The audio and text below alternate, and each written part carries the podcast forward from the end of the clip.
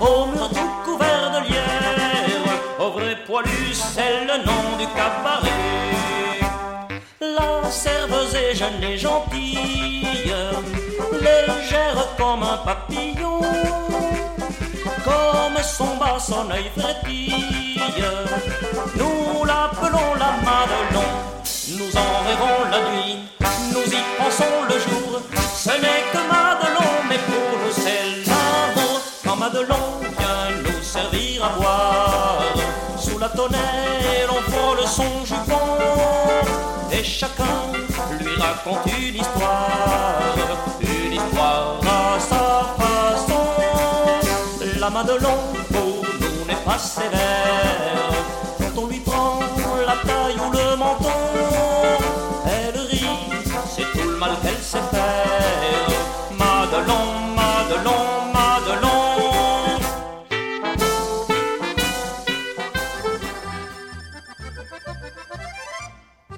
Ne partez pas, vous êtes bien dans l'émission proposée par l'ensemble Ptix et consacrée, mais oui, vous ne rêvez pas encore, aux musiques contemporaines. Dans cette émission, nous ne trancherons pas la question du consentement, ni de savoir si Madelon pourrait porter plainte aujourd'hui pour harcèlement. Non, le Cercle des musiques disparues, car il s'agit bien du titre de notre émission, ne réinterprète pas l'histoire à l'aune des progrès sociétaux. Notre rendez-vous propose de mettre côte à côte des musiques contemporaines et leur histoire avec notre histoire, et les œuvres parlent d'elles-mêmes, et vous, auditrices, auditeurs, vous ferez par vous-même votre propre opinion.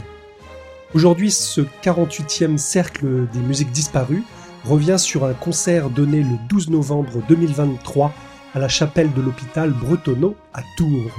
Et en ces temps de novembre, pluvieux, venteux, nous commémorions à la fois la fête des morts, à l'occasion de la Toussaint, mais encore plus tous les morts à l'occasion du 11 novembre, qui est devenu justement la journée de la commémoration. C'est par le prisme d'une œuvre de Gavin Bryars que nous nous donnions du son à cette période recueillie. Et il faut bien reconnaître que le décorum religieux ainsi que la longueur de l'acoustique de la chapelle Bretonneau donnaient beaucoup de solennité à ce concert et je remercie très fortement Alain Ferrand de nous avoir accueillis dans le cadre de la saison de ces concerts.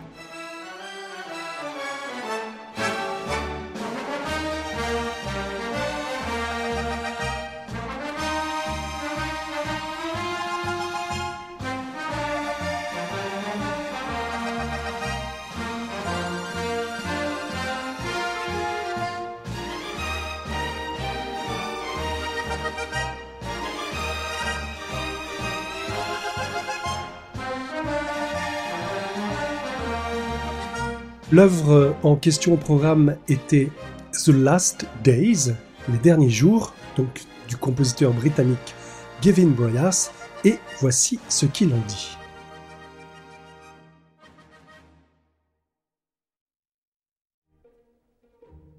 Cet ensemble de duos de violon a été écrit pour Alex Balanescu et Claire Connors pour jouer lors de l'ouverture d'une exposition à Séville en 1992 intitulée The Last Days.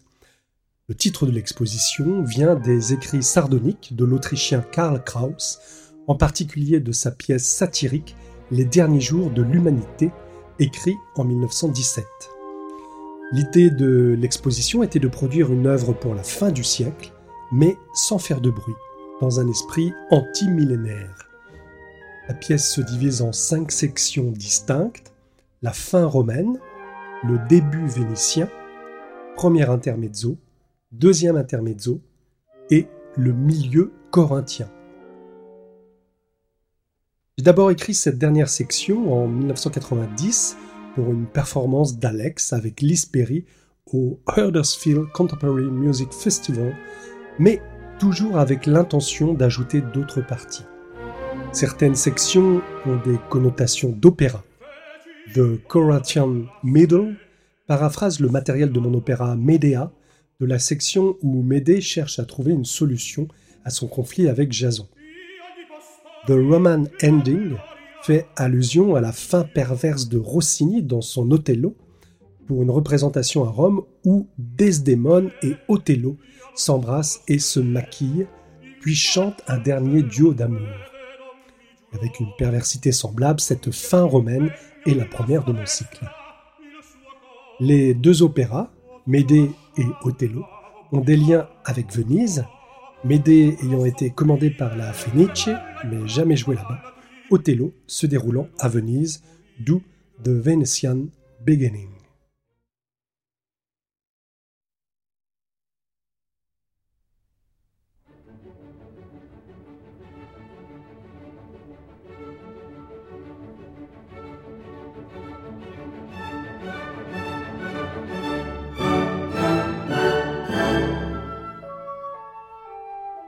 C'est donc euh, cet ensemble de cinq pièces que je vous propose d'écouter aujourd'hui dans l'enregistrement en concert du 12 novembre dernier, que donnaient Pauline Duisme et Pierre Mal au violon,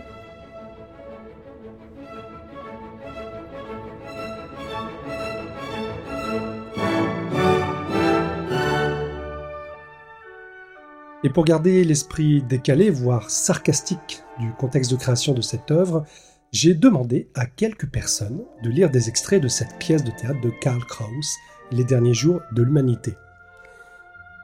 Dramaturge, poète, satiriste et journaliste, Kraus a vécu au tournant des 19e et 20e siècles et n'a cessé de dénoncer la corruption des mœurs de son temps. Ce pourfondeur de l'intelligentsia européenne a laissé derrière lui une œuvre considérable dont Les derniers jours de l'humanité constituent l'élément central. Consacrée aux horreurs de la Première Guerre mondiale, cette pièce frappe encore aujourd'hui par ses accents prophétiques. Et j'oserais dire encore plus en cette fin d'année 2023, où chaque jour semble nous rapprocher d'un troisième conflit mondial. Pour résumer un article que le philosophe Jacques Bouvresse a consacré à cette pièce de théâtre sans équivalent, disons que Karl Kraus se battait contre le mensonge patriotique qui servait à justifier les atrocités commises. Il redoutait le retour des soldats après guerre, pétris et convaincus de leur bonne action pour chasser l'ennemi présenté comme un barbare. Krauss se révolte et s'indigne contre la façon dont les principaux responsables de la catastrophe ont formaté après coup la mémoire du conflit, en l'orientant avant tout dans le sens de l'héroïsation de l'événement et de la célébration du sacrifice de ceux qui sont, comme on dit, tombés au champ d'honneur. Dans cette escalade de communication glorieuse, Karl Kraus, pourtant lui-même journaliste, fulmine contre la presse qui ne fait qu'alimenter la propagande. Il s'élève également contre la corruption du petit monde politique et culturel de la capitale de l'Empire austro-hongrois. Bref, il était bien énervé contre tout le monde, et encore aujourd'hui, le contexte lui donne bien raison.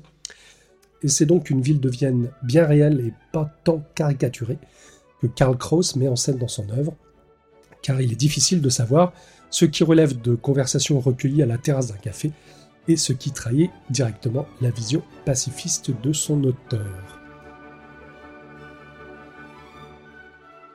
Je vous propose donc de retrouver Karine, Louis, Marianne et Elsa lire tour à tour un extrait des derniers jours de l'humanité. Il et elle sont toutes des actrices de l'ombre de l'ensemble Ptix, et il me plaisait de vous les faire découvrir par leur voix non sans vous avoir présenté, puisque l'émission est diffusée sur Radio Campus Tour, nos intervenantes et leur parcours universitaire. Histoire de se donner du baume au cœur et de se dire que tout espoir n'est pas perdu.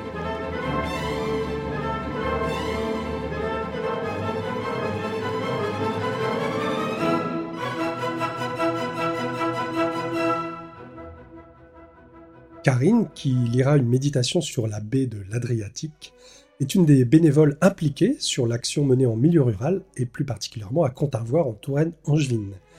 Elle a fait des études de sociologie à l'université de Tours, puis une licence de danse à Paris 8 et aujourd'hui elle transmet la danse à des publics vulnérables. Vous entendrez ensuite Louis vous lire un passage ironique où un congrès de médecins est tourné sens dessus dessous. Louis est actuellement en alternance chez Ptix tout en terminant son Master 2 de patrimoine, culture et tourisme à l'Estua de Angers.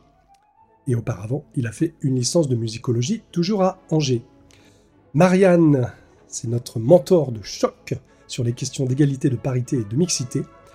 Elle a repris son parcours universitaire il y a quelques années à la fac de musicologie de Tours et elle est actuellement doctorante à Paris 4 Sorbonne avec une thèse portant sur les politiques féministes et politiques queer sur la scène lyrique aujourd'hui. Elle vous lira une très poignante lettre écrite, avec beaucoup de fautes d'orthographe, par une épouse d'un soldat au front, à prendre au second degré de préférence. Et enfin, j'aurai le plaisir de lire avec Elsa une scène à deux voix qui imagine, toujours avec beaucoup de dérision, ce que pourrait être un tourisme d'après-guerre. Elsa a fait ses études à Tours aussi, en master culture et médiation des arts. Elle accompagne aujourd'hui l'ensemble Ptix sur la production, la diffusion, et prodigue plein de bons conseils grâce à sa structure d'accompagnement artistique qu'elle a confondée avec euh, Cécile et Amandine, l'iceberg.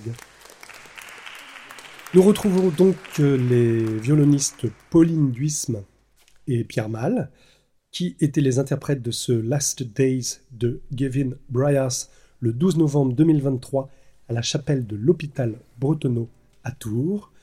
Et entre chacun des cinq mouvements, vous entendrez nos invités nous lire des extraits de Karl Kraus.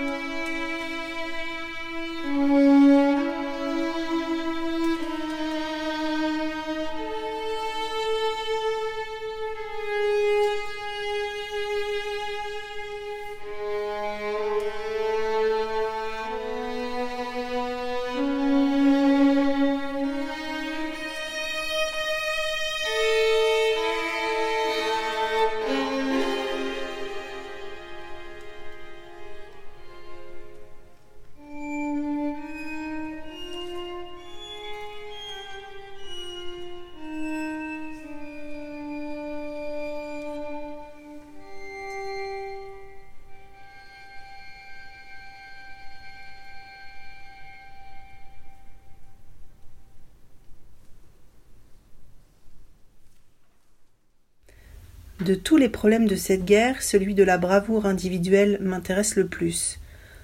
Avant la guerre, je m'étais déjà longuement penché sur le comportement héroïque, car j'avais rencontré nombre d'hommes qui se jouaient de la vie.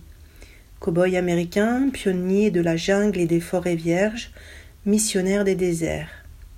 Eux, pour la plupart, répondaient à l'image qu'on se fait du héros, chaque muscle bandé, pour ainsi dire forgé dans l'acier. Combien est différent le héros qu'on a en face de soi dans cette guerre mondiale.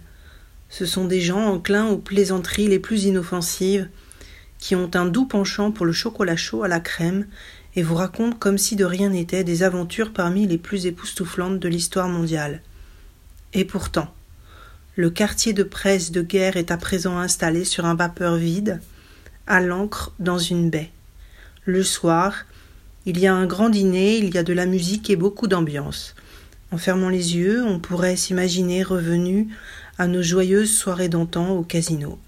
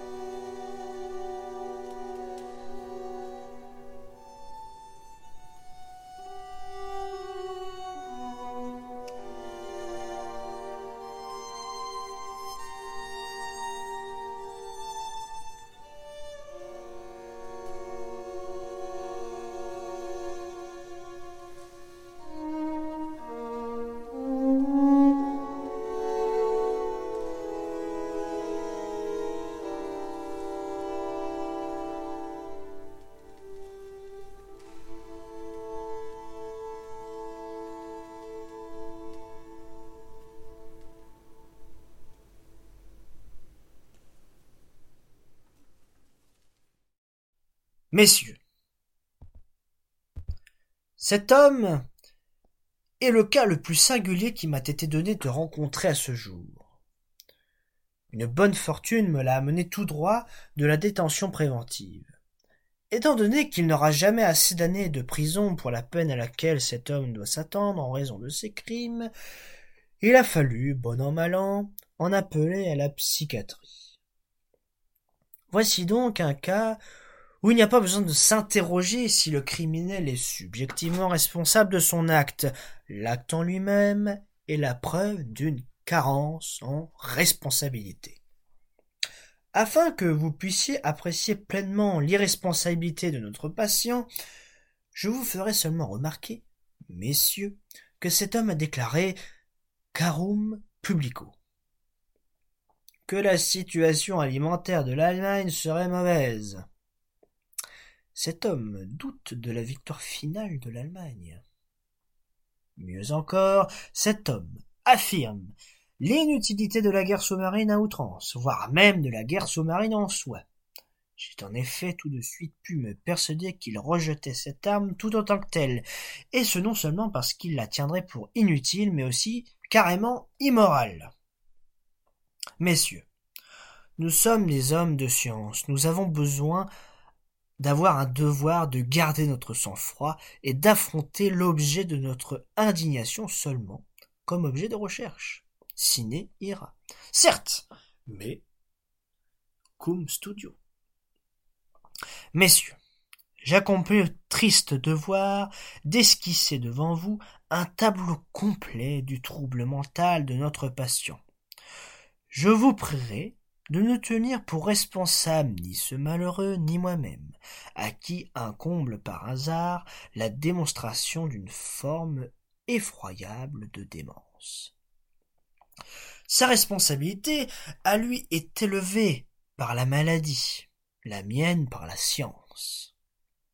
Messieurs, cet homme souffre de l'idée fixe qu'une idéologie criminelle, comme il en appelle de noble idéalisme de notre autorité, accule l'Allemagne à sa ruine.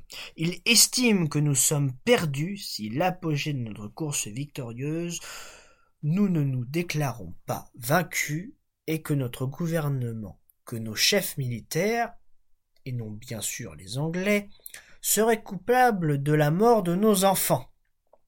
L'affirmation que nos enfants meurent et que notre situation alimentaire serait donc mauvaise prouve tout net à une seule et trouble mentale de cet homme. Si j'ai développé ce cas devant vous, mes très chers confrères gastro-entérologues, c'est pour que vous tentiez d'influer sur notre patient en donnant la communication de vos informations sur l'état de santé de la population allemande pendant cette guerre.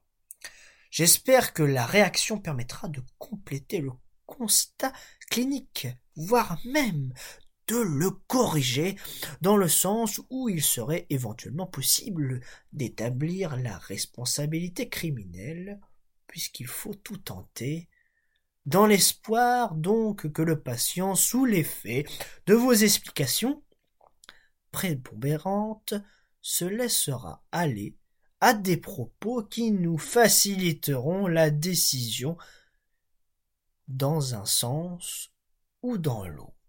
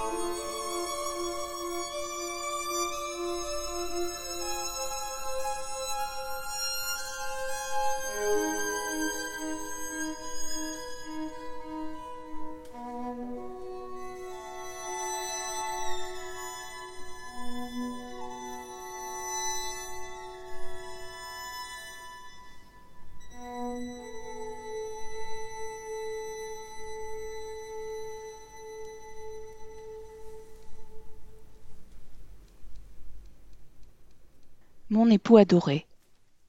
Je t'apprends que j'ai fauté. J'y suis pour rien, cher époux. Tu me pardonnes tout ce que je t'apprends. Je suis tombée enceinte à cause de nôtre. Je sais que tu es bon et que tu me pardonnes tout. Il m'a embobiné. Il disait que n'importe comment tu reviendras pas du front, et en plus j'avais mon moment de faiblesse. Tu connais la faiblesse des femmes, et tu ne peux rien mieux faire que de pardonner. De toute façon, la chose est arrivée. Je me disais aussi qu'à toi aussi il a dû t'arriver quelque chose, parce que ça faisait trois mois aussi que tu n'as plus rien écrit. Je me suis tout effrayée quand j'ai reçu ta lettre et que tu es encore vivant. Je t'en félicite. Mais pardonne-moi, mon Franz. Peut-être l'enfant va mourir, et après tout est pour le mieux. Je n'aime plus ce gars parce que je sais que tu es encore vivant. Chez nous, tout est très cher. C'est bien que tu es parti. Au front, au moins, le manger ne te coûte rien. Les sous que tu m'as envoyés, j'en ai grand besoin. Je t'embrasse encore une fois. Ta femme inoubliée, Anna.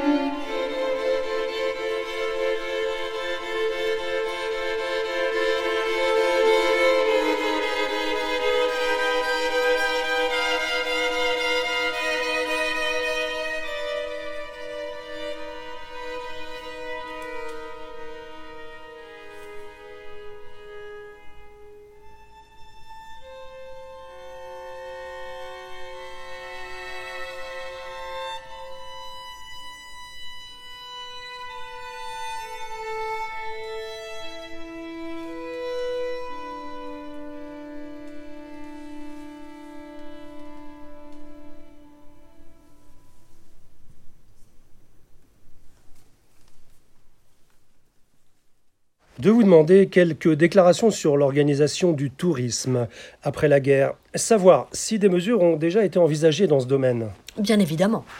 Comme vous le savez, ces jours-ci, suite au congrès de la section médicale des corporations estudiantines, a eu lieu un échange entre représentants des groupes spécialisés dans le tourisme des corporations estudiantines d'Allemagne, de Hongrie et d'Autriche. Il faut sans doute s'attendre à ce que le problème du tourisme après la guerre soit examiné sous des angles totalement nouveaux. Indubitablement. Auriez-vous l'amabilité de me donner d'abord un indice sur la direction que prendra, après la guerre, la situation de nos frères d'armes en regard du tourisme? Il n'est pas question sans doute que l'ennemi ne subisse pas de pertes aussi dans ce domaine. Selon toute probabilité, les Allemands ne se rendront évidemment pas sur les lieux de tourisme belges et français. Vous voulez dire que les Allemands ne pourront pas ou ne voudront pas se rendre sur ces lieux? Je veux dire que les Allemands ne pourront pas vouloir se rendre sur ces lieux. Alors, les Allemands chercheront sans doute des remplacements. Euh, Je veux dire, des lieux de remplacement dans leur propre pays. La côte allemande offre suffisamment de lieux pour remplacer les plages de la mer du Nord. Mais, mais où les Allemands chercheront-ils des lieux pour remplacer la côte d'Azur? Selon toute évidence, chez nous La côte autrichienne de l'Adriatique est sans doute parfaitement apte à remplacer la côte d'Azur, avec ses avantages climatiques comme lieu de villégiature au printemps et en été. Elle devra donc s'attendre à un gros afflux de, touristes. Venons-en à l'essentiel. Quelles seront les attractions que nous pourrons offrir après-guerre aux étrangers? Ou, plutôt, que pourrons-nous leur offrir en remplacement des monuments éventuellement détruits par la guerre? Pour l'Adriatique, vous avez très justement établi un pronostic favorable. Mais qu'avons-nous à offrir en plus? En plus, les pays alpins, avec leurs superbes souvenirs de guerre, constitueront un pôle d'attraction euh, publique touristique des empires centraux. Quel genre de souvenirs de guerre serait envisagé dans ce domaine? Nous caressons l'espoir que le recueillement sur les tombes de nos héros et dans les cimetières militaires entraînera la venue de nombreux voyageurs. Il s'agit de mettre de nouveau en valeur notre maison. Et sur ce point, justement, nous en appelons à la collaboration de la presse, puisqu'il nous incombe de mettre à profit les attractions de recèlent chaque époque. Et que les tombes de ceux qui sont morts au champ d'honneur semblent faites tout exprès pour autoriser l'espoir d'une reprise du tourisme.